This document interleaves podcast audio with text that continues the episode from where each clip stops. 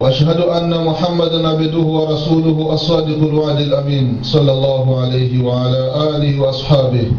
ومن سار على نهجه واقتفى أثره إلى يوم ينفخ في السور فتأتون أفواجا. عباد الله رحمكم الله.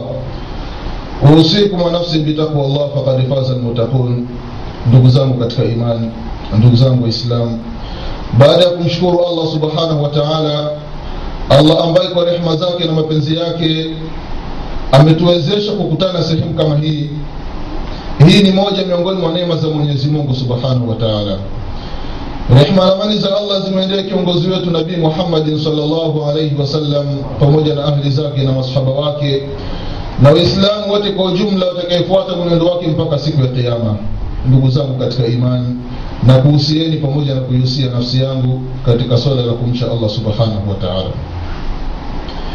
kwanza kabisa baada ya kumshukuru mwenyezi mungu subhanahu wa taala napenda kutoa shukrani kwa uongozi kwa ujumla na kunipa nafasi katika muda kama huu kuongea na ndugu zangu waislamu japokuwa mawili machache katika masala ya dini yetu. Uongozi kwa ujumla na waislamu ambao mmeacha shughuli zenu mkahudhuria sehemu kama hii wote kwa ujumla mwenyezi mungu subhanahu wa taala kila la kheri. Na hiyo ni sababu mwenyezi mungu subhanahu wa taala madhambi yenu. Ndugu zangu katika imani kama alivyosema shekh zaidi hafidhahullah kwamba tutakumbushana kuhusiana na maji ya tahara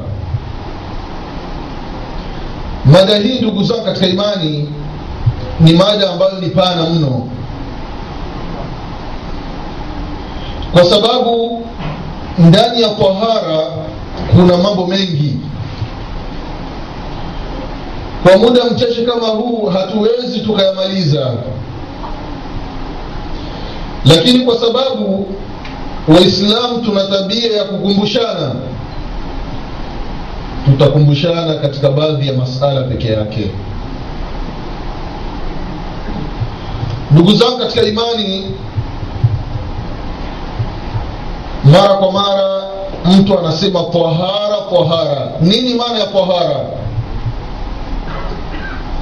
kwa sababu katika masala ya dini unapotamka neno hili neno huwa linagawanyika katika sehemu mbili.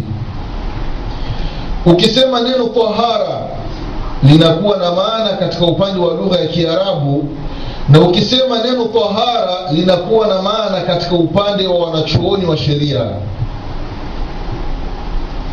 Sasa mtu akisema tahara katika upande wa lugha ya kiarabu maana yake ni anadhafa, ni usafi. Tahara maana yake ni usafi lakini hii maana ya kilugha sio makusudio yetu.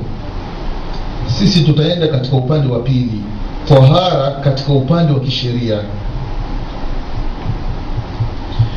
Upande wa sheria ndugu zangu katika imani neno tahara wanasema wanachuoni ya kwamba maana yake irtifau lhadath bilmai au turabe almubahaini wa zawali najasa walkhabath ukisema tahara katika upande wa sheria maana yake ni kuondoa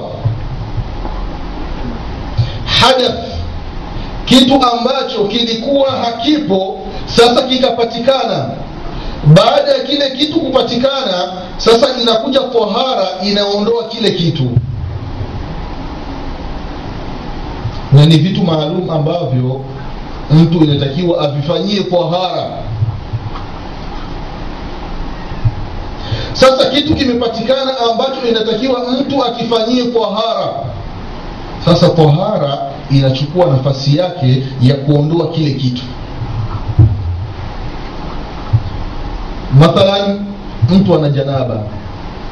Janaba imepatikana mtu kafanya tendo la ndoa janaba ikapatikana. Sasa hii janaba ni namna gani itaondoka? Hapa inakuja tahara hii tahara ndiyo inaondoa ile janaba na hii tahara itaondoa hii janaba wakati gani? Na namna gani? Tutaelezana kwa ufupi ndugu zangu katika imani na tohara. namna ya kuondoa tohara, mtu anaondoa tohara kwa vitu viwili. Akikosa kitu cha kwanza kwa kuondolea ile janaba au kile kitu ambacho kimetokea basi anatumia kitu cha pili. Mtu anajitoharisha kwa kutumia maji. Ikiwa maji hana basi anatumia udongo au mchanga kwa kuondoa kile kitu ambacho kimepatikana. Mtu anafanya tohara ima kwa maji au kwa udongo. Wanachuoni wakaongeza kitu kingine kwamba mtu anapokuwa anatumia tahara basi ikiwa anatumia tahara kwa maji au kwa udongo au kwa mchanga basi viwe mubahaini viwe ni vya halali. Kwa maana mtu ana janaba sasa anataka kuoga. Akioga kwa maji ya kuiba wanasema ya kwamba ile janaba haitoki. Kwa hiyo kaongeza kwamba maji au udongo au mchanga viwe vya halali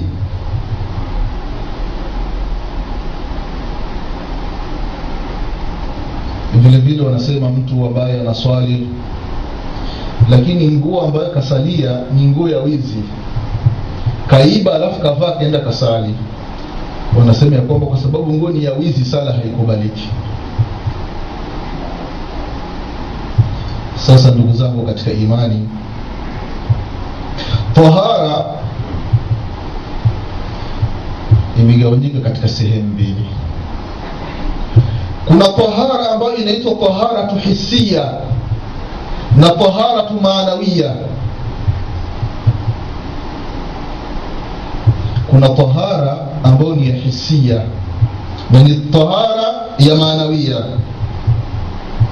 Tahara ya maanawia ndugu zangu katika imani ina umuhimu zaidi kuliko tahara ya hisia. Tahara maanawia ndugu zangu katika imani ni mwanadamu kujitaharisha na shirki kujitaharisha na maasi yani moyo ukawa safi. Hii ni tahara ambayo inaitwa taharatu almanawiya na tahara kama hii ndugu zangu katika imani ndiyo tahara ambayo mtume wetu muhammadin salllahu alaihi wasalama alikuwa katika mji wa maka takriban miaka kumi na tatu anaipigania. Anailingania katika mji wa maka watu wafanye taharatu maanawia wajisafishe kutokana na shirki. Ndugu zangu katika imani katika jamii tunayoishi shirki imetawala. Sihri imetawala ndugu zangu katika imani. Katika jamii zetu inafikia mwislamu ambaye mwenyezi mungu subhanahu wa taala kamjaalia kupata kipato basi atafanya shirki ili kile kipato kisiharibike mwislamu ambaye hajapata chochote atafanya shirki ili apate chochote. Ndio shekh muhammad bn abdulwahabi rahimahullah anasema ya kwamba washirikina wa zama zilizotangulia ni bora zaidi kuliko washirikina wa zama za ummati muhammadin salllahu alaihi wasallam kwa sababu gani ndugu zangu katika imani? Kwa sababu washirikina wa zama zilizotangulia walikuwa wakimshirikisha mwenyezi mungu subhanahu wa taala wakati wa raha. Mtu kapata neema basi anamshirikisha mwenyezi mungu subhanahu wa lakini wakati wa shida washirikina waliotangulia walikuwa wanamtakasa mwenyezi mungu subhanahu wa lakini zama za ummati muhammadin salllahu alaihi wasalama wanamshirikisha mwenyezi mungu wakati wa shida na wakati wa raha mwislamu ameoa. Baada ya kuoa mwaka wa kwanza mwaka wa pili hajabahatika kupata mtoto. Anafanya shirki ili apate mtoto. Mwenyezi mungu anajaalia mtoto anapatikana. Baada ya kupatikana mtoto kukosa kumshukuru mwenyezi mungu anafanya shirki nyingine ili ule mtoto adumu asifariki. Ndugu zangu katika imani katika jamii yetu tunasikia habari za wachawi. Shekhe fulani ni mchawi tena ni shekhe shekhe fulani ni mchawi huyu shekhe muskitini yeye ndiyo mtu wa kwanza kufika. Takbiri ya kwanza allahu akbar yupo nyuma ya imamu lakini anasifika na uchawi. Sasa angalia namna gani mtu anafanya hadi awe mchawi ndugu zangu katika imani.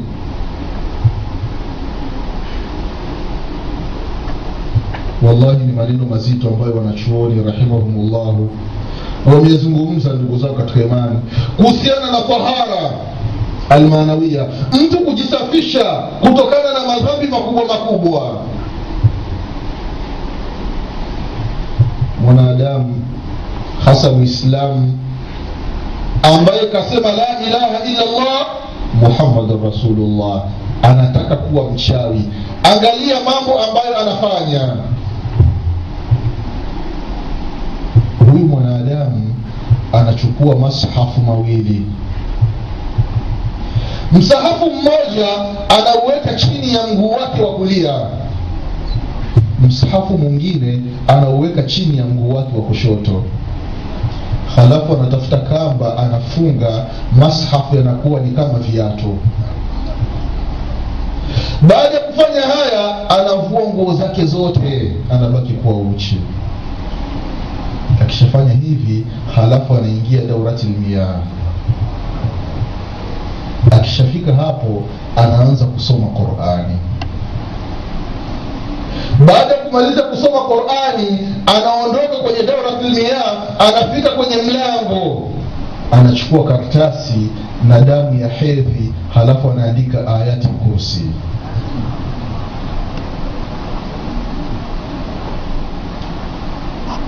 baada ya kumaliza kuandika ayatul kursi au surat ikhlas kwa kutumia damu ya hedhi ndugu zangu katika imani. Halafu ile karatasi anaikunja akimaliza kuikunja anaiweka kwenye mkaa wa moto. Ile karatasi inatoa moshi. Baada ya kutoa moshi ndugu zangu katika imani huyu mwanadamu anafanya haya ili awe mchawi na katika kuwa mchawi ni lazima mtu mwanadamu amiliki mashaitani. Sasa hizi ni njia kwanza za kumiliki mashaitani. Baada ya kusoma ile karatasi ambayo imeandikwa ayat lkursi au surat ikhlas au surat lfatha kwa damu ya hedhi ima ataona mnyama anakuja. Au sheitani kajibadili katika muumbile ya kibinadamu halafu atamuuliza unataka nini huyu mwanadamu atasema mimi ninataka nimiliki mashaitani au nimiliki majini wawili au majini watatu. Huyu hapa sasa wanawekeana mkataba. Huyu mwanadamu anamwambia huyu shaitani ya kwamba mimi uhai wangu na kifo changu na vyote ninavyomiliki ni miliki yenu nyinyi majini. Mwenyezi mungu hana lolote halafu huyu sheitani anamwambia huyu mwanadamu akae na janaba kwa muda wa siku arobaini. Hakuna kuoga. Hakuna kuoga na sala haimpiti msikitini.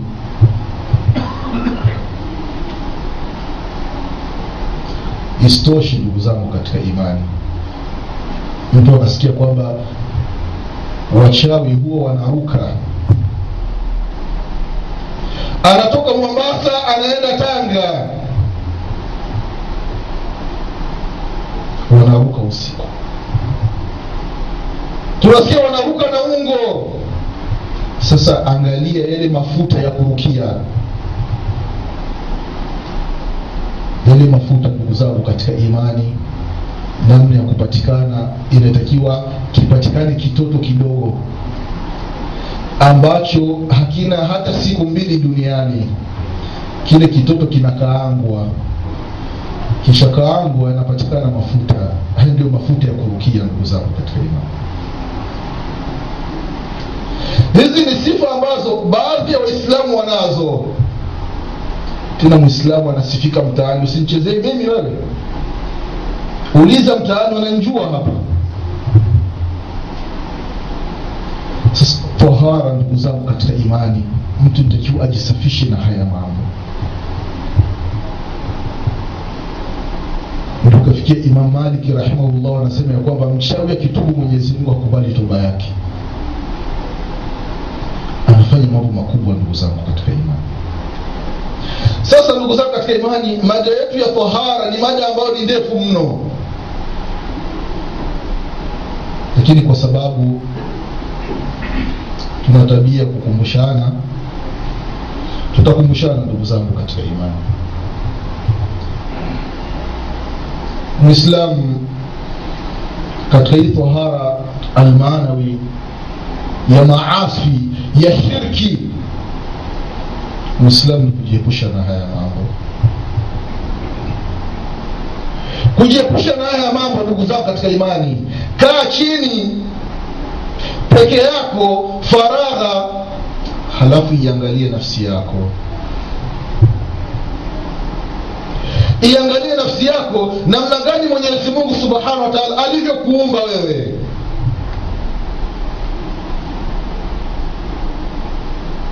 Kaa chini soma qurani. Katika juzu la ama kuna sura inaitwa abasa watawalla ukisoma hii sura utakuta mwenyezi mungu anakwambia min ayi shaiin khalaqa min nutfatin khalaqahu faqaddara thumma sabila yassara thumma amatahu faakbara mwenyezi mungu subhanahu wa anakuambia wewe mwanadamu min ayi shaiin khalaqa mwenyezi amekuumba kutokana na nini? Mpaka unakuwa ni jabbar unakuwa na kibri unakuwa unajiona unafanya dhulma unafanya shirki usiku na mchana. Wewe unaongoza kwa uzinifu. Ukifika kwenye mnaongea pamoja na vijana mkizungumzia habari za zina sema mimi fulani ni, ni kiboko. Mtu unafurahi kabisa. E, mimi naongoza. Mwislamu anajisifu katika maasi sasa mwenyezi mungu anakukumbusha min ayi shaiin khalaqa. Wewe mwanadamu haya yote nayoyafanya umeumbwa kutokana na nini? Mungu anakwambia kama hujui jibu lake mwenyezi mungu anakujibu min nutfatin khalaqahu faqaddara kitu ambacho ni dhalili manii ndugu zao katika imani ndio mwenyezi mungu amekuumba. Kitu ambacho hutaki hata kukiona siku arobaini yale manii mwenyezi mungu subhanahu wa anayahifadhi. Baada ya siku arobaini yale manii mwenyezi mungu subhanahu wa anayabadilisha na kuwa kidamdamu baada ya siku arobaini kile kidamdamu allah subhanahu wa anakibadili kinakuwa kinofu cha nyama angalia ulipotoka. Isitoshe, mwenyezi mungu anasema thumma sabila yasara, umekamilika katika tumbo la mama muda wa kujifungua umefika lakini machungu hayapatikani madaktari wanaangaika wanapima vipimo vyote. Siku zimekamilika. Wakiangalia mtoto amekamilika tumboni mtoto anacheza. Lakini hatoki. Thumma sabila yasara mwenyezi mungu anafanya wepesi. Unatoka kwa salama.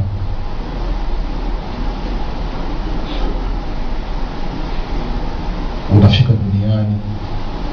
Ufahamu lolote ufahamu lolote ndugu zako katika imani. Mwenyezi mungu subhanahu wa anakufundisha. Anakupa akili bure. Mwenyezi mungu anakupa pumzi bure. Hebu mfano ndugu zangu katika imani. Laiti pumzi ambayo tunaitumia mwenyezi mungu subhanahu wa taala ingelikuwa ni mfano wa mafuta unaenda sheni unanunua mafuta. Mafakiri wangelifariki sana lakini neema za mwenyezi mungu subhanahu wataala sasa mwanadamu unakaa sehemu unaiuliza nafsi yako. Kwa sababu gani mimi ninafanya maasi? Mimi nina mke. Na vile vile nina kimada pembeni. Kwa sababu gani